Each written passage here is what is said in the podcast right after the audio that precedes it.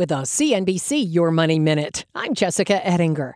Things are changing if you leased a vehicle and you want to buy it when the lease is up. This is the little surprise that has popped up more and more within the last year at not all dealerships, but a lot of dealerships around the country. Ford is doing it with its electric F 150 Lightnings and Mach E's. When it comes to leasing those vehicles, they will no longer allow the people who are leasing them to buy them out at the end. CNBC's Phil LeBeau says no matter what you're leasing, watch out for a new junk fee in there if you want to buy it. Even though it's not in the contract originally, if you want to buy it, it's going to cost you maybe $1,000. And people are saying, whoa, what is this? And the dealer is saying, well, it's a reacquisition fee. That's what it's going to cost you to buy out your lease after three or four years. Lots more on this acquisition fee and other junk fees when you're leasing a vehicle at CNBC.com.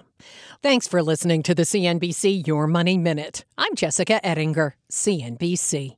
This podcast is supported by FedEx. Dear small and medium businesses, no one wants happy customers more than you do. So you need a business partner just like you. Like FedEx, who understands your passion for serving your customers because they have the same commitment towards you. That's why FedEx offers you picture proof of delivery, packageless and paperless returns, as well as weekend home delivery to 98% of the U.S. on Saturday and 50% on Sunday. See the FedEx service guide for delivery information. What's more, FedEx Ground is faster to more locations than UPS Ground. Trust FedEx for timely deliveries. See what FedEx can do for your business. Absolutely, positively FedEx.